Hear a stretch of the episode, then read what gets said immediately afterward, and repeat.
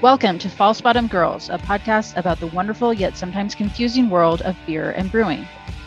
Hi, I'm Rachel Hudson, owner of Pilot Brewing and an advanced Cicerone. Hi, I'm Jen Blair, sensory expert, homebrewer, and advanced Cicerone.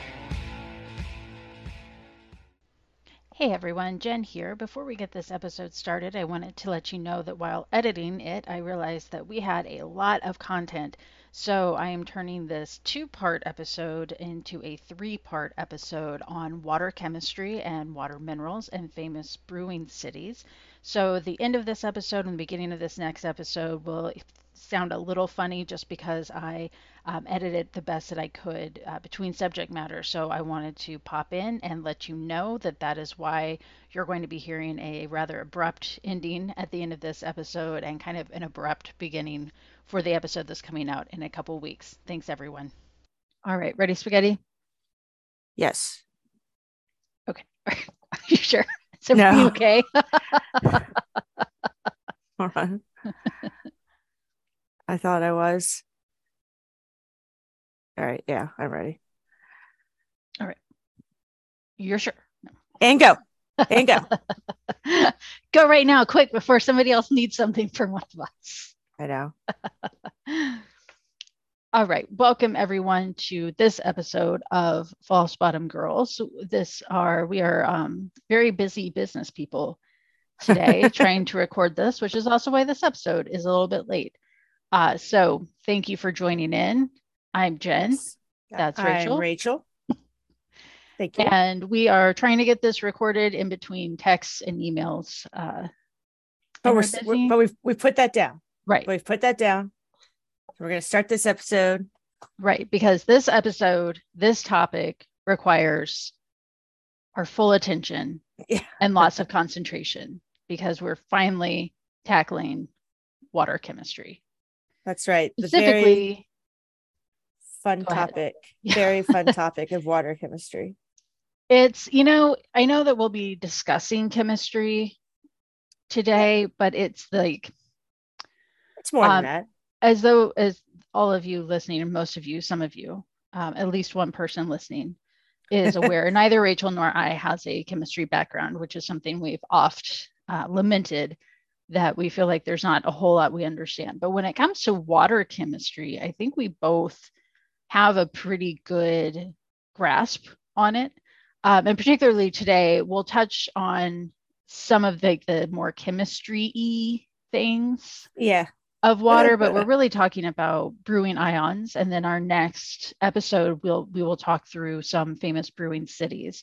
Uh, so we wanted to give you give you all the groundwork.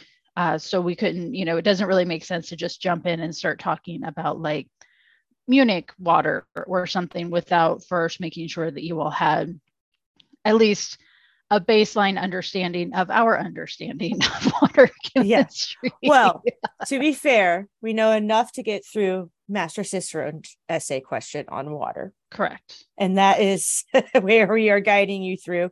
It, consider this episode a guide through, and and I think we're this is going to be a two part episode on water. So consider these two episodes as a guide through the Master Cicerone syllabus on water. yeah i think that that's and that's fair enough Yeah. um we are not not prof- uh waterologist, water chemist. I don't know. We're not water experts. Although, in spirit of today's episode, I am drinking water, oh very nice i too am drinking water high quality H2O. cheers it's also 3 p.m. on a Monday. So it's a good thing that we're drinking water right because we might have to have other conversations if not. Yeah we we've kind of danced around this topic for a while oh and by the way i'm happy three year podcast anniversary Oh, wow. that is Man. coming up Time flies. time does fly so yeah that's i that just occurred to me today that i was like wait i think we're coming up on a podcast anniversary and we talked about it and decided not to do another like oh, anniversary Episode where we talk about ourselves. right Welcome to another episode about us. right which sometimes we have when we're trying to plan our topics it will just be like we don't feel like preparing anything Yeah. what is just something silly that we can talk Yeah. about or um yeah, something that like we don't need to do a lot of prep for, but seeing as how I just came off of my master cicerone, my second master cicerone attempt, and Rachel is entering into hers in what two months, two and a half months, three months, I guess, end of October. Yeah, we are um, still in that kind of overlap of you know topics that, like Rachel said, uh, are going to be on the master cicerone exam. So, yeah. uh, I don't know where I was going with that. I'm just letting you know.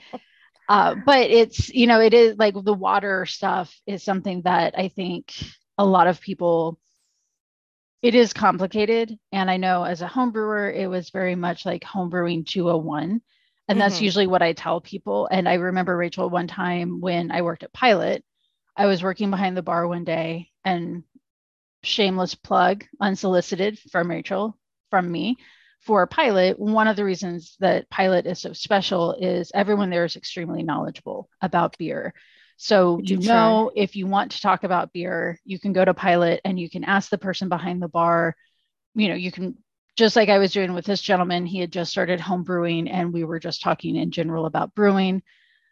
Um, so Pilot is extremely good for that. And I know a lot of people in the community really Thank value you. being able to have that. So I was talking to this guy who was uh, at the bar. And like I said, he had started homebrewing. I think he'd only homebrewed like once or twice. And I don't remember how we got on the subject of water and brewing water, but he was asking, like, oh, well, the first time, the first beer I brewed, um, the sulfur was so bad, my entire apartment smelled like a fart. Do I need to worry about my brewing water? And I was like, no, sir, you do not. you have a lot of problems that you need to check off of your um, homebrewing day and process before you even start worrying about water. But I can assure you that is not the cause of the fart smell in your apartment um, from your fermentation. Uh, so, but you know, that was one of those things that I was like, this is not something you need to worry about. You know, get get your process under control, and then you yeah. can start worrying about worrying about and tinkering with your water. Uh, and it is just one of those things that is kind of hard when we were trying to decide how like how do we structure this? Um, because it is the subject material that's out there that exists for the most part is very dense. You know the mm-hmm. water book by john palmer and um, colin kaminski is very good but it is very dense and it's very technical. Yeah and water is like a really big part of the beer. You know 99 90 to 95 percent of your beer is water. And you know i've heard people talk about like, oh, well, it doesn't really matter. Like, sure, yes, you can brew great beer with your water and not know anything about it. But that's also the catch is you don't know anything about it. So like right. you don't know. Like you might come, like you might like here being in pretty Charlotte where it's very soft and maybe you have like a filter in your house already set up and you're just like i'm going to brew with the water coming out of faucet and you just think it's the best thing in the world because guess what? It's pretty good. And then now you move to a country house with well water and you can't just act like it's the same. You've been spoiled sir. So you need to know you need to know now you're not spoiled. So now it's that's where but but you're right like there are for the most part you're going to be really good beer. There are a couple times where water is going like a really bad something in the water high amount of chlorine higher amount of iron you know something like that is going to come out through your beer. Like it doesn't matter about your brewing process. You could brew the most beautiful beer in the world and that will showcase. Right. so it's important. It is. And i will say i i don't see i still see it from time to time in pro competitions, but in homebrew competitions, the brewing with municipal water is, you know, gives you, it's going to be treated with chlorine or chloramines. So you're going to have the chlorophenols that survive into your finished beer. So that's usually something like, like Rachel said, it doesn't matter how good your beer is. If you're just pulling water straight off of your tap and you mm-hmm. don't have a well, you know, you're using, if you're using municipal water, mm-hmm. is going to have chlorine or chloramine in it. And the other thing to know about that is depending on the time of year, even depending on the time of day, is going to affect that level of, of chlorine or chloramine in your water. And I remember a homebrewer specifically at a homebrew club was like, something's wrong with my beer. I, I don't know what it is. And like I, you know, took a whiff and was like, whew, pool water. Yeah. This is chlorine. Did you just pull your water off of your tap?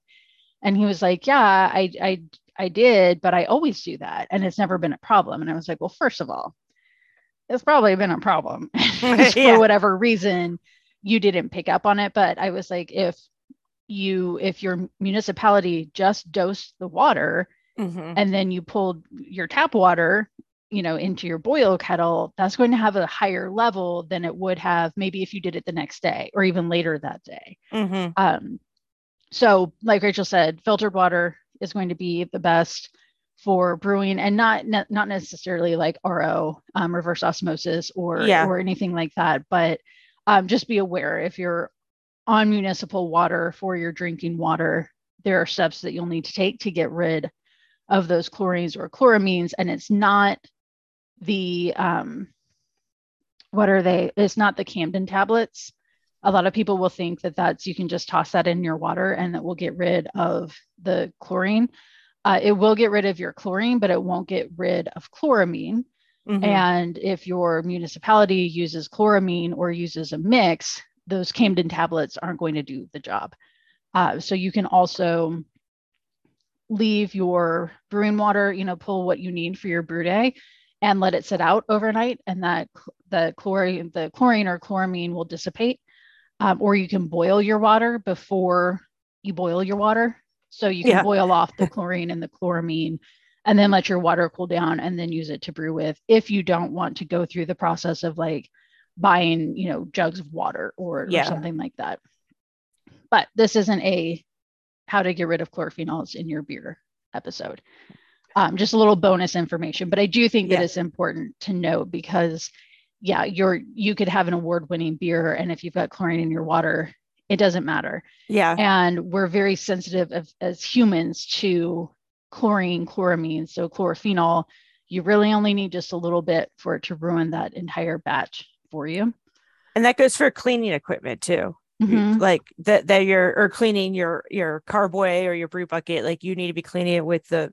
same water you're brewing it with. Right. That's an excellent point as well. Um, but so when we're talking, so we keep saying a lot about like, you know, municipal water, well water. Uh, the important, were one of the important things to be aware of is, and Rachel kind of touched on this, is where you're located. What kind of water do you naturally have? Um, so, like the water in Charlotte is very similar, it's almost exact to the water in Atlanta um, where it's very, very soft.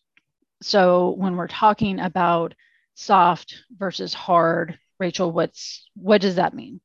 So a hard water is when you talk about hard water, it's basically talking about the potential it has to lather with a sodium base soap. And so it's def- technically defined by the total concentration of the amount of calcium and magnesium that's dissolved in the solution. But the harder the water, the um typically the more minerals it has that is going to come over into the flavor of your beer that you use. So it's depending and depending on what that is that might be good or bad but if it's too high of something that could harshly like react with your your beer and you know create flavors that are not desirable. Um so soft it's great that we get to start with soft water because all we really need to do is take out kind of you know what the city puts into it. And then we get to add minerals to it at, designed by the style of beer that we want. Um so you know hard water is going to have more minerals that you need to account for either you get rid of or use to your advantage whereas your soft water is going to be you know soft and in the the sense of feeling it like i said before with soap hard water you're going to have a easier time getting that lather with soft water than you will do with hard water. Um, i noticed that i've felt the difference in that like washing my hair if i'm in a place with hard water and i go to wash my hair and it's just like you can really feel the difference you know. I don't know. I don't like it. If that makes sense? Yeah. I think an important thing to note is that the the hardness of your brewing water doesn't indicate whether it's suitable or like better or worse for some styles because sometimes you don't want soft soft water right? And sometimes um, you don't want super well most of the time you don't want super alkaline water that's going to be the greatest detriment to brewing. But generally speaking if you're someplace like charlotte or someplace like atlanta with um, very very soft water, so a very low amount of calcium and magnesium ions, you can you do have a little more wiggle room in terms of making your water hard. If for some reason you need water that's softer than what you can find in Charlotte, then you can buy like all I I purified water, I guess. well, even purified water will have yeah. minerals in it um, but you can buy distilled water. So distilled yeah. water has had everything stripped out of it. So you are starting from complete zero and building up. And I know when we lived in Charlotte, I was on a well and my like my calcium levels from my well were like 30 ppm. Um, so 30 parts per million. And Charlotte municipal water is I think like three. It's yeah. Three, it's so it's super low and Atlanta's the same way. So if I wanted to brew something, like I had pretty good water to brew, you know, most like pale ales. But if I wanted to brew something like Helles, um, then I would need to go buy water to use because you can soften water. It's going to be a lot harder than yeah. increasing the hardness of the water. So generally, if I needed something with softer water than what I could get on my well, I would just go buy distilled water and start from the ground up. Yeah, which is good. I mean, easy to do on a small scale. Right. If you're at a big brewery and your area has hard water, then you might have to invest then in you something brew pale like ales. yeah, yeah, only pale ales and IPAs. Right. right. But if you want to use soft water for something, you might have to invest in something like a RO system, reverse osmosis right. system, which is expensive and time consuming. And right. so stuff to think about if you're gonna set up a big production brewery on the side of a mountain with super hard water. Right. Not right. not that so, all mountains have hard water. It can be right. different. So let's talk about that. Let's talk about what our our principal where our water of, comes from. Yeah, let's talk about our principal sources of fresh water. So there's going to be three main places it's going to come from. Um, precipitation, so recent rainfall or melting snowpack. That's going to have a lower, tend to have a lower pH than surface water will, and it's not going to have very much in it in terms of organic matter or dissolved materials, which makes sense because you're literally like, it's raining, it hasn't had you know, time to, yeah. yeah. Um, and same thing for snowpack. And then you also have your surface water. So, surface water is going to be rivers, lakes. Uh, those may have more organic matter. They'll have a moderate concentration of dissolved minerals and alkalinity, um, they're more likely to be contaminated with organics, which make also makes sense. Um, the quality is going to vary quite a bit just because of environmental conditions and human activity. Uh, I don't know how many of you have ever seen like your municipal water supply, you know, but like you see it in real life and it's like, ooh, yeah, that's where my water comes from. Yeah. so it's your your surface water is going to be uh, the quality of that is going to is going to differ quite a bit. Uh, and then we have groundwater. So this tends to have very low organics, which makes sense because it's in the ground.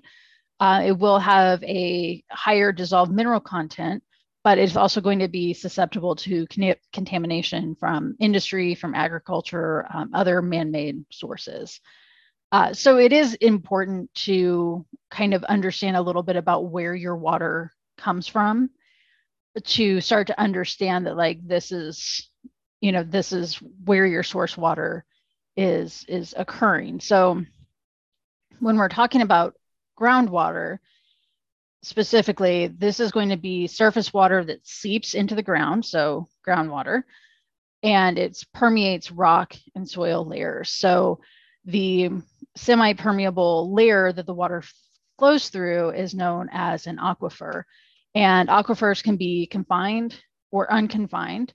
So a confined aquifer has a relatively impermeable layer overlaying a more permeable layer. And what that means is if you've got a confined aquifer, the, your water is going to have a harder time getting through those layers. an unconfined aquifer has permeable rock or soil, and that's going to extend all the way to the ground surface. Um, so that's when you're going to have fewer dissolved minerals and probably higher organics because it's going to have like moved through the rock pretty quickly. Um, so it's not going to pick up a lot of those minerals along the way. And I know in um, on my well in Charlotte, we had an like we had a, an aquifer that like kind of our neighborhood, our little neighborhood drew from. So everybody had a well, um, and we were all drawing from the same aquifer. So did you go out there with like a bucket and like draw your water from a bucket on a daily basis and like no. heat it up on the stove and pour draw a bath with your well water? Yeah, no, um, we weren't like homes like homesteaders.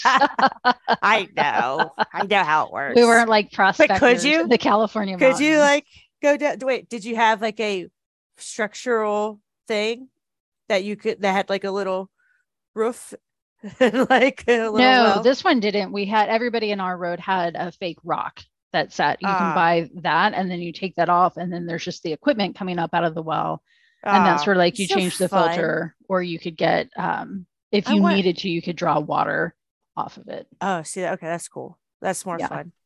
Yeah, I want to be able to draw water off of it, but I, I wish it was in stone round cylinder form with the lever cranking down Right. the bucket. right yeah That's it's not a a I wish. wishing well Oh, ah, Uh, that's what yeah. I wanted. uh, but yeah, so when we're talking about aquifers, we have five main kinds. And so aquifers, again, groundwater, uh, this is what the surface water is going to filter down through to get into the aquifer. So those aquifers are sand and gravel, sandstone, carbonate rock, interbedded sandstone and carbonate rock, and igneous and metamorphic rock.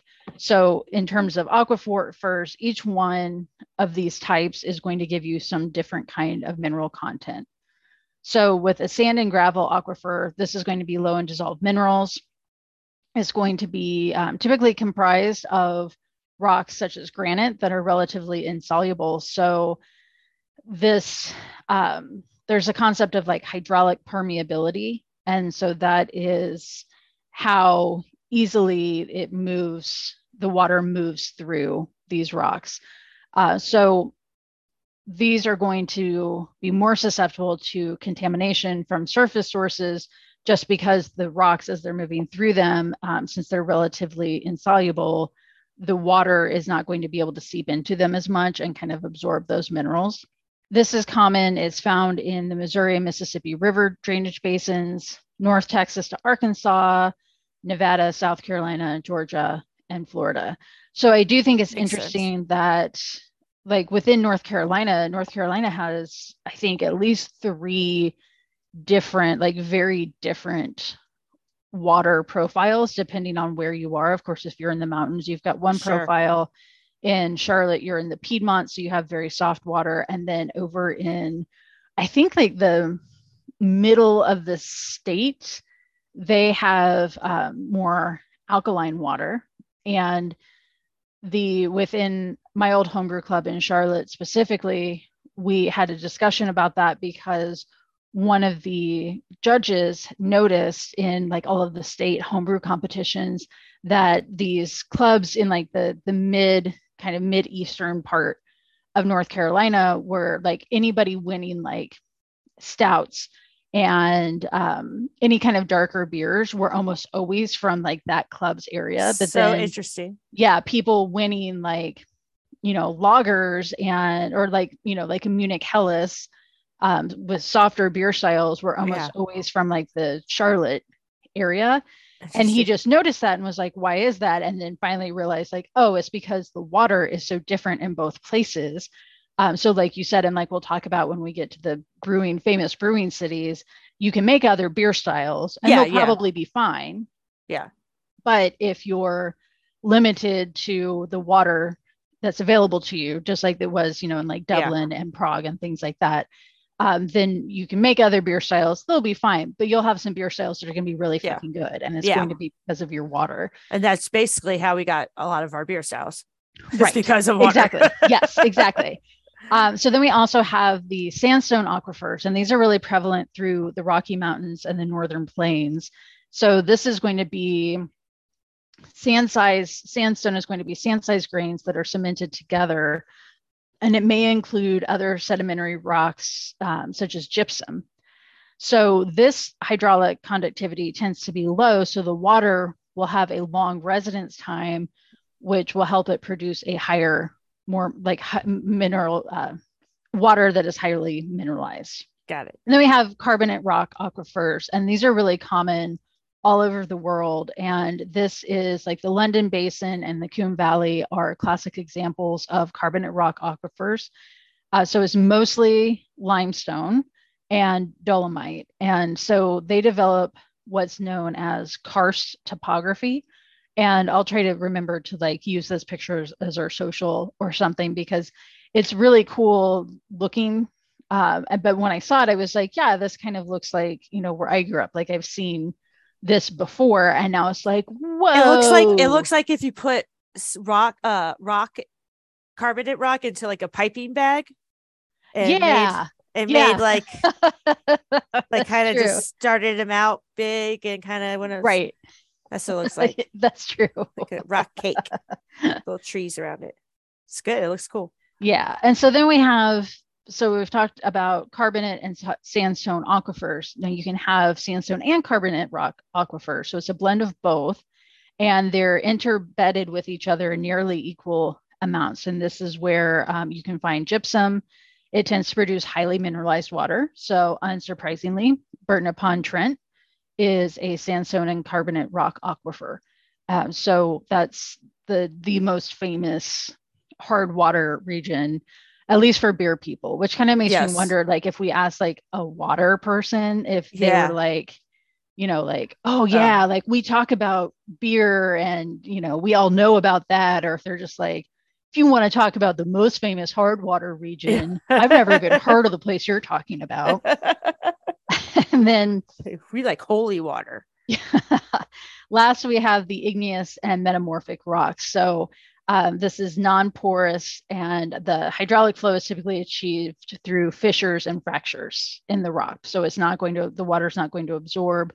Um, it's relatively insoluble and so it will typically contribute very little hardness or alkalinity to the water. And the, the water quality remains really similar to what the initial precipitation is. So the uh, Sierra Nevada mountains in California, the, they are part of an igneous aquifer and it's also common these kinds of aquifers are also common in northern appalachia eastern washington oregon and idaho. So kind of that area which also makes sense if you think about like we've all seen that um, picture of like the volcano like the super volcano that's just kind of like moving around the like the upper west area. And you know it's supposed to like it's like 300 years overdue for an eruption or something Um, it might be the thing that kills all of us. Who knows? but that that makes sense because that's a very volcanic area over there, um, and so a lot of seismic activity. So yeah. those are our our aquifers, and yeah, go ahead, Rachel. I was just gonna say, like breweries like Sierra Nevada, when they had such an establishment in their first location, and then they had to move. Well, didn't have to, but now they open a second location here in Asheville and they probably i don't know anything specific but i'm sure they went through a big change with water yeah. and had to do a lot of brewing testing eh, to get the right water profile to to you know manipulate the water profile that they had to match what they were using at their first location so they could make the same beer. And that's right. hard. Yeah. Oh man. It is really hard. And i remember reading um, a biography about the um, the Busch family and I forget which which um, I think it was like the Busch the third was able to taste the beers from brewed in different locations and could yeah. say like this beer was brewed in St. Louis, this beer was brewed, you know, wherever else they have a brewery, yeah. um, just because the water because because of the water and uh, you know they're they're trying to make a very consistent product. And so that's something when you have a super big brewery with lots of locations like yeah. you said you have to figure that out. How do you make it consistent? Is it you know somehow every there's a giant pipeline where just all the beer goes into it from around the world right? Like how do you recreate that yeah. water um, and so I know I, I've mentioned alkalinity a couple of times, and Rachel, I don't think we really touched on that. I find alkalinity kind of confusing, so I'm going to let you explain it. I am with you in that boat. I am 100% with you. Um, the best that like thing I got from it was that it's a measure of the buffering capacity of the ions in solution. And we're going to talk about ions here in a second. And a buffer prevents changes in pH by maintaining a relatively consistent concentration of hydrogen and hydrogen dioxide ions within a certain pH range. This has been False Bottom Girls. And we make the Bruin world go round.